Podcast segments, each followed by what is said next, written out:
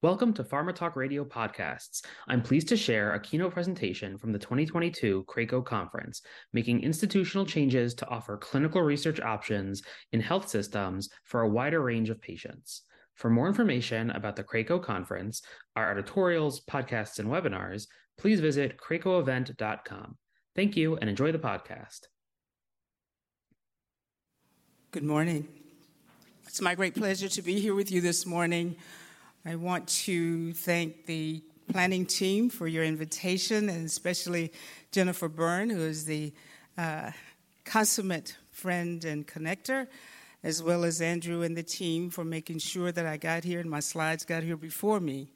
Uh, I was in the Pacific Ocean cruising last week, and of course, you know what kind of connectivity is like there.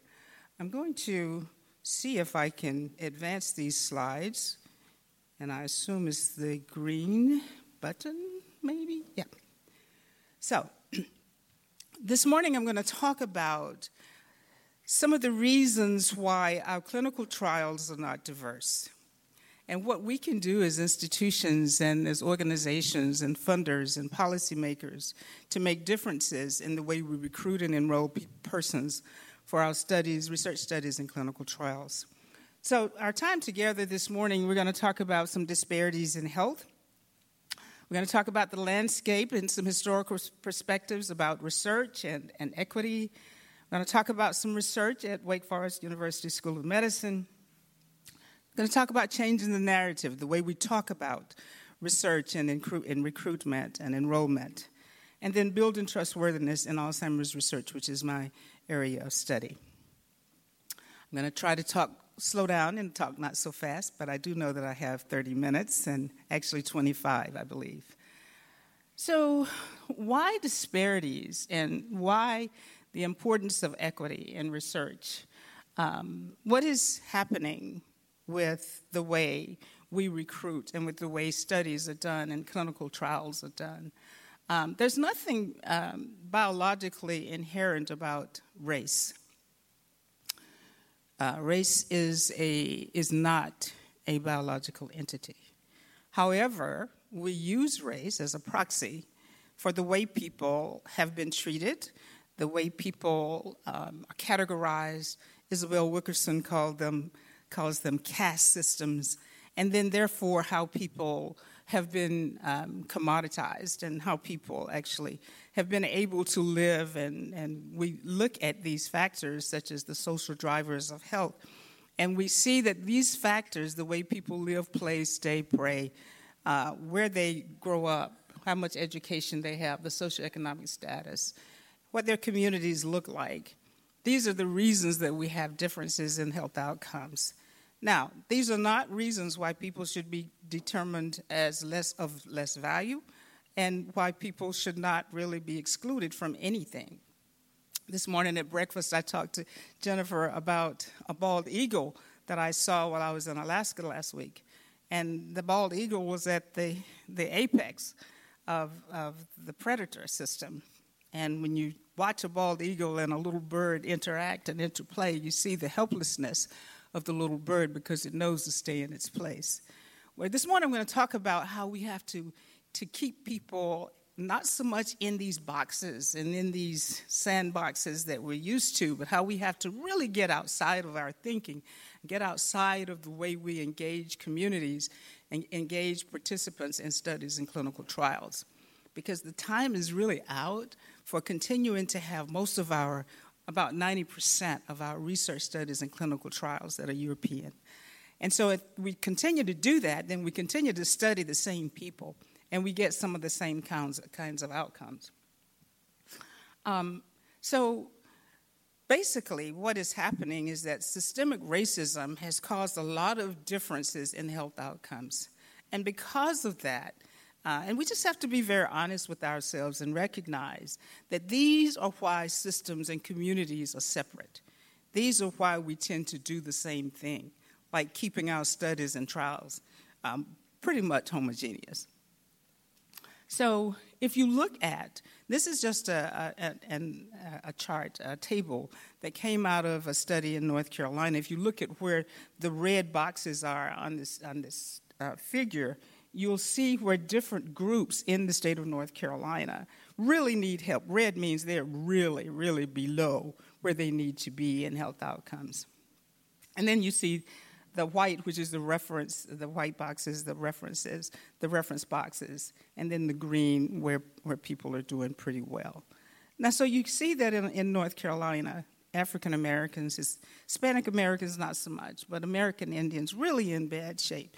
One of the reasons we don't know a lot about how American Indians are doing is because we don't have data on them in North Carolina. And North Carolina has one of the highest populations of American Indians in the country, well, and the highest east of the Mississippi. So, just as a part of, if you look at obesity, this is actually a slide that I, Jamy Ard uh, at our institution allowed me to use. And, and, and we just talk about these differences in health outcomes with people. Why? And again, we started the, the conversation with there's nothing inherently biological about differences in these races. So, what is the difference? The differences are those social drivers that have made differences in the way people are treated, the way people live, the way people perceive, and the way people and, and, and the, the, the outcomes of individuals.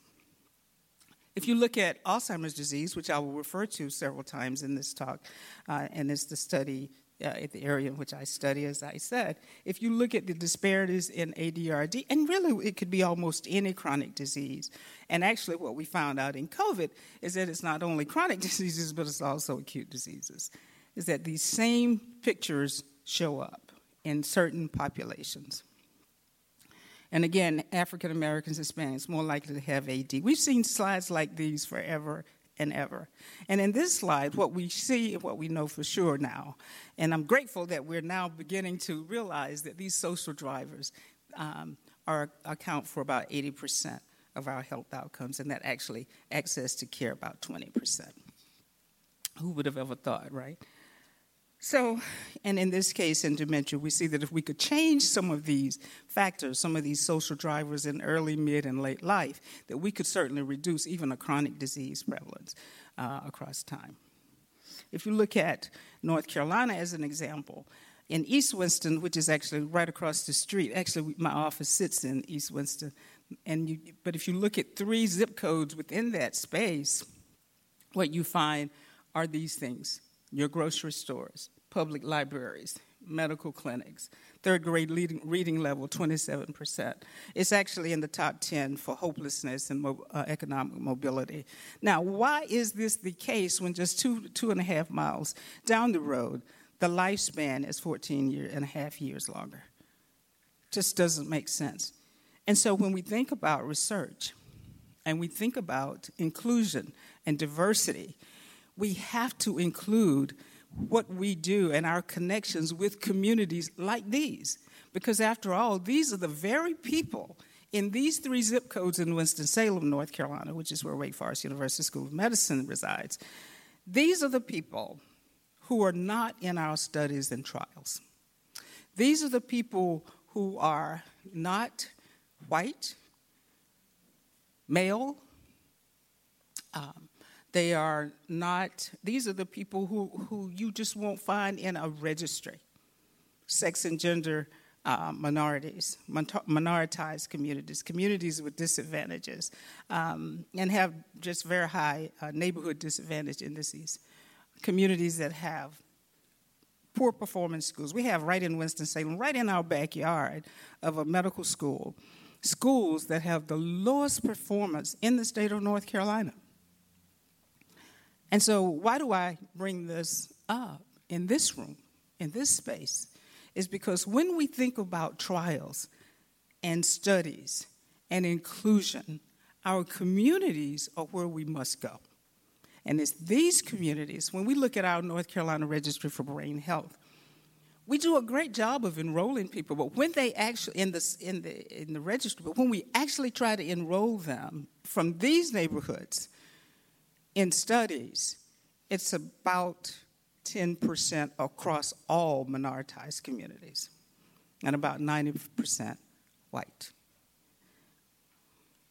So, again, life expectancies, and we could just go on with that.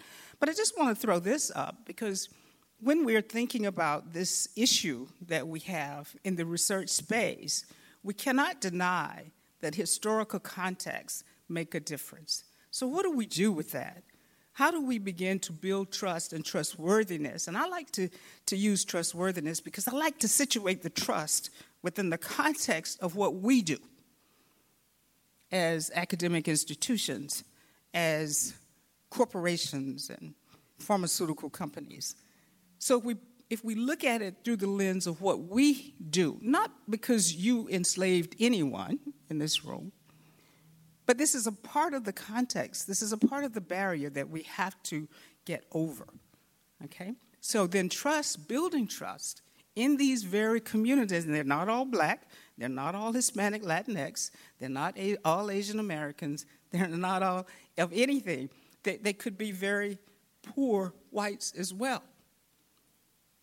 So when we talk about diversity and inclusion, we're talking about making this thing called research and clinical trials avail- available to all, and meeting people where they are when we want them to engage in our studies and when we want them to have good health outcomes in general, which is where we need to be.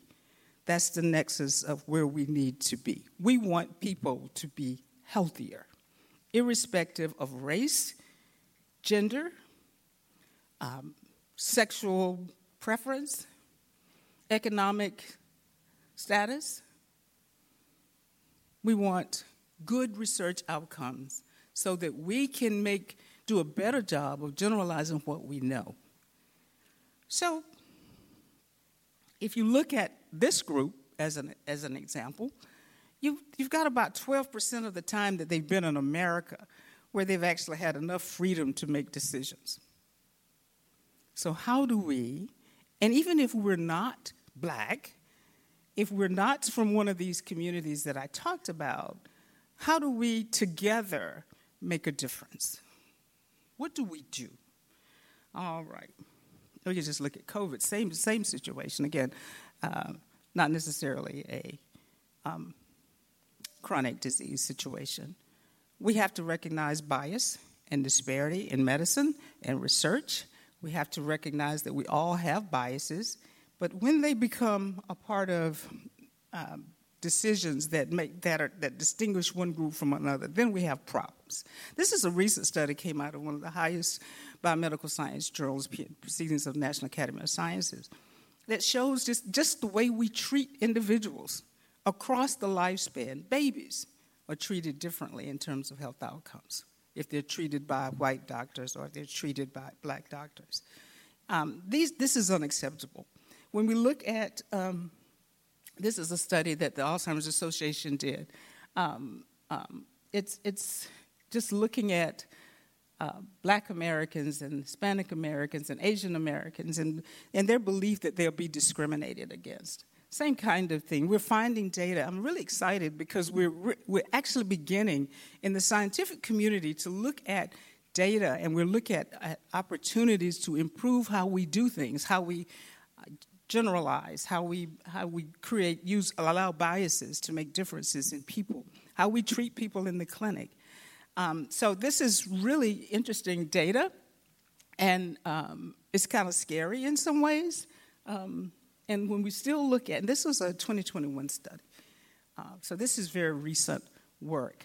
And again, um, discrimination when we don't even sometimes real, realize that's what we're doing. It's just sort of baked in. So it's important for us to recognize that these types of differences do occur. I'm not going to read this, uh, but just to let you know that the Association of the American um, Association of, of American uh, uh, Association of American Medical Colleges actually has come out with uh, justice, equity, diversity, and inclusion policies, and they also look look at changing the paradigm, changing the way we speak about inclusion, about participation. I was sharing with Jennifer about a, a term that we like to use subjects. Uh, subjects are not the term we use. So, thinking about the way we talk about participation in a respectful and dignified way, and changing the way we actually write our IRBs, our institutional review uh, board and consent forms. Changing the paradigm is something that the AAMC is now looking at and actually just put out a recent guide on that. And then we have to think about who's providing care and who's actually in front of these uh, trials and, and studies. And are they concordant? If I look in this room this morning, who's making differences? Are we more homogeneous than we would like to be?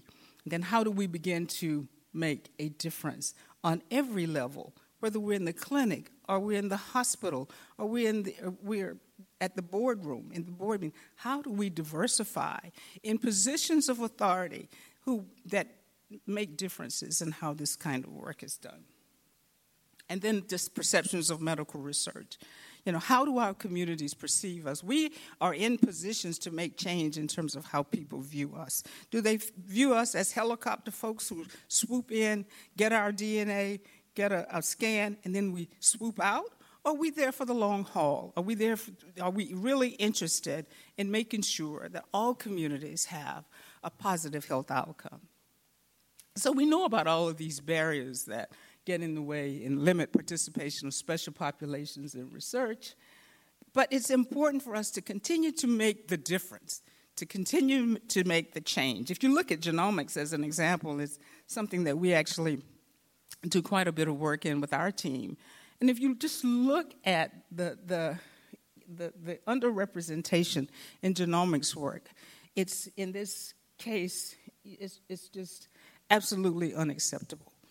And again, this is just one example. We can do look, look across the board. If you look at genome-wide association studies, and you look at the number of, of Europeans, African Americans, and, and, Hispanics, not even 10%. And so it's, it's something that we continue to struggle with. We are making good differences, we're making small steps, but we actually have to do things on a more broad, on a broader scale and a more sustainable scale we have certainly um, seen in the Alzheimer's world an increase in funding. And of course, sometimes funders participate in the injustice because we continue to fund things that are not diverse. We say it, we even put out guides uh, like the NIH Revitalization Act about 20 years ago. And we, we required, quote, but then we continue to fund uh, studies that are not diverse. And so it perpetuates the injustice with regard to clinical trials. Uh, we even put out uh, we even put out guides for uh, for doing this work. I thought maybe I had it um, there. But what can funders do to increase uh, the diversity? Well, community engaged research is one of the things that we absolutely must do. We have to get into our communities. We have to talk to the appropriate stakeholders. Um, we have to ensure the diversity of the lived experience. In other words, what is it about these populations, these different groups that are creating such difference in health outcomes? So, that lived experience is very important for us to study. Um, we have to require training in community engagement. We definitely must, in order for us to build the trustworthiness with community groups of all types, getting into the community. Sometimes it just takes some grassroots work. And I know that's difficult for some of us in this room, particularly to hear, because it, it's often your, your st- studies and trials need groups just like that. And this is a, a long process. The community engaged process is a long process. And that's why we need to just stay in the community all the time anyway. We need to figure out ways to be present uh, in the community. We need to figure out stakeholders who can connect us at all times. And then that builds the trust that we're talking about, the kind of trust that we're talking about. Um, and then we have to get our communities involved with our work. How do we do that? Uh, there are many ways to do that. Uh, in our case, we built a, a, pastors network. We were trying to to uh, recruit a thousand African Americans for an Alzheimer's study. We we built a network that would build uh, health ministries in these churches that would remain even after we left. So we didn't just hop in and hop out. We actually leveraged our medical school uh, with, with speakers for different kinds of work. We leveraged the historically black colleges and universities who had just many faculty members from all kinds of disciplines to just come in and help us with that work. We had nurses and PAs, uh, folks on multiple levels to make sure that we remain connected because my institution is known for eugenics. And so when we began to talk to the community about people coming in and connecting with us, they were not listening because they have family members who remember people who had to endure that atrocity. It just happened just a few years ago. And so they hated us, basically. So we had to start from where we were. And we had to assure that this was not a one trick pony, that we were going to be there for the long haul. So in this room, folks are in position to have line items for community engagement.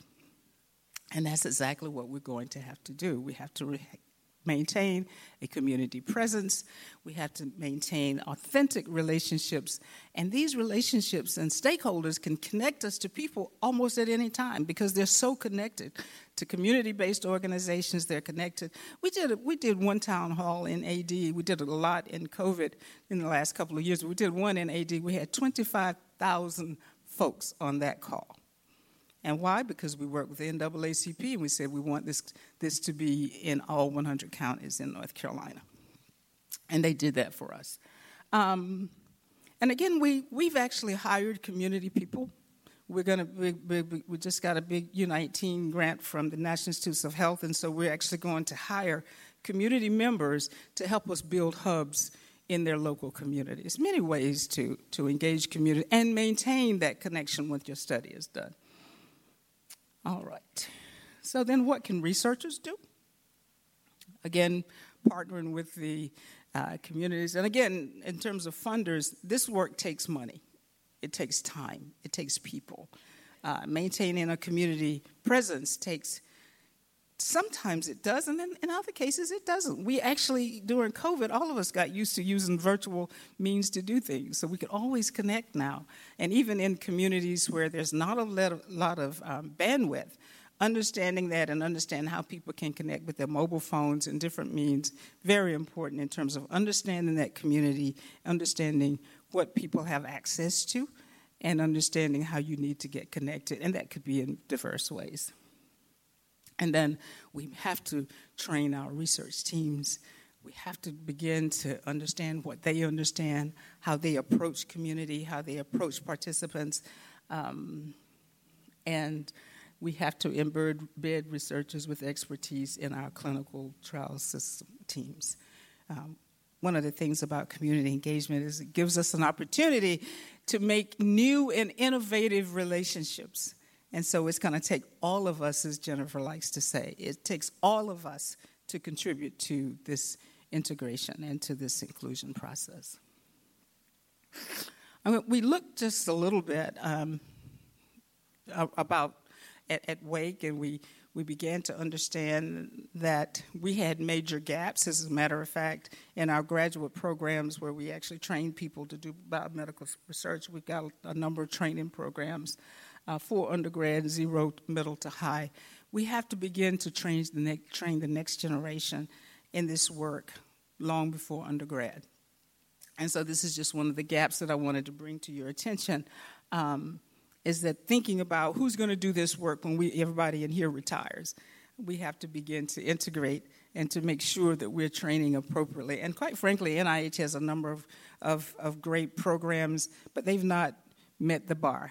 They've not made it. So, again, it's going to take different kinds of relationships and opportunities for getting that next generation there. Our institution also just finished, and Jennifer was a part of the research side of one of our working groups. And we, we just finished our racial equity task force, which I co led with our CEO. Um, and, and we found, um, you know, we found a number of things that we didn't really want to see. We knew that we weren't very diverse, but we actually, um, you know, we, when, when, you look at the numbers, it, it's more painful. So we can perceive one thing, but we, when we actually see the numbers, it's really very, very painful. So we knew we had a ways to go. And we made you don't worry about reading all of these, these slides will be provided to you. But we did make some very important recommendations. So institutionally, and, and our directive from the top is that we will make a difference, we will make a change. And so we have in, on the research side several recommendations, and they really include some of the things that we've already been talking about. But I just make this point to say that, that leadership makes a difference. Uh, those at the table who are making the difference, who are making the policies and the practices matter, that matters. And so when there is leadership that is saying we will make a difference, we will do it differently, it really does happen.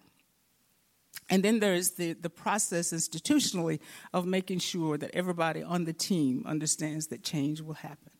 So I'll just suffice it to say that, that institutionally we are making differences. Um, we are looking at these intersections between among researchers, healthcare providers, community.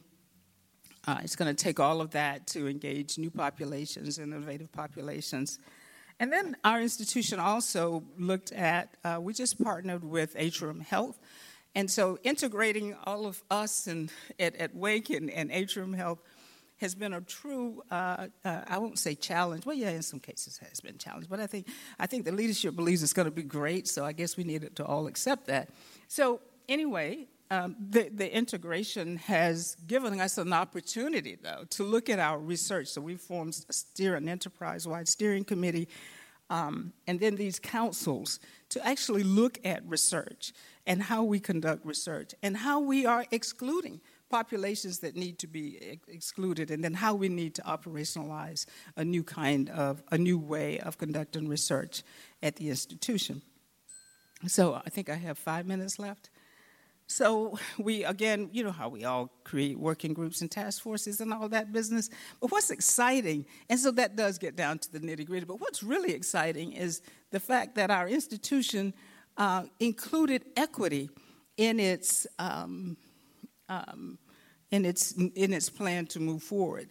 It invested $70 million to bring new research, and all of the pieces will include equity. And then there's a special focus on equity. Again, the leadership decided that this inclusion, this equity, diversity, very important.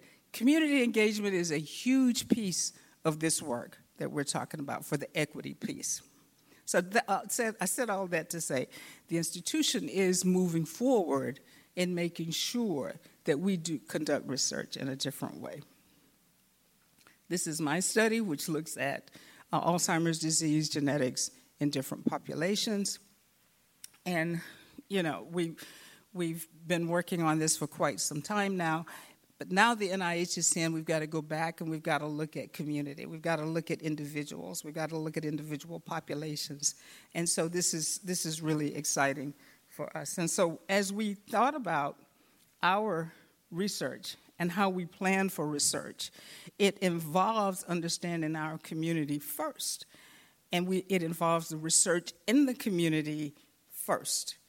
And then we get in step five to the genetics research, making sure that we have done a respectful and dignified integration into the community that, in which we're interested, and making sure we're giving that information back to those communities in some form. Um, I'll just, don't know what, um, I just want to acknowledge many people uh, who've helped us along the way, and, and really, quite frankly, it has taken a lot of people. We've been doing this work for about 20 years a lot of different kinds of people at different kinds of institutions, different kinds of organizations to assist us in assuring that we, we actually contributed to the largest genome wide association study in blacks in Alzheimer's disease. And just to, just to, to say one, one, I think I, oops, I must have gone backwards when I should have gone first, forward. But anyway, the last slide I was going to show you was is a study done by Lisa Barnes at Rush University, where she actually looks at prevalence of, our, of Alzheimer's disease. And, and she makes the point in a commentary that maybe what we've been describing in, with regard to some of the disparities and some of the prevalence and some of the incident issues may not be that at all. It could be that we don't have enough information about different groups to adequately make a decision about who has what. And wouldn't that be a shame to have published all of these papers, done all of this work, and we may not even know what we're doing because we have failed to introduce research and clinical trials in populations who are burdened the most. So I'll just stop right there and see if there's a question.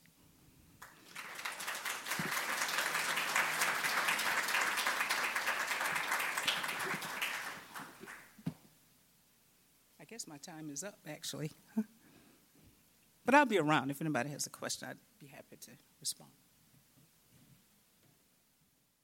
We hope you enjoyed the podcast. For more information about the CRAACO conference, our editorials, podcasts, and webinars, please visit craacoevent.com. Thank you.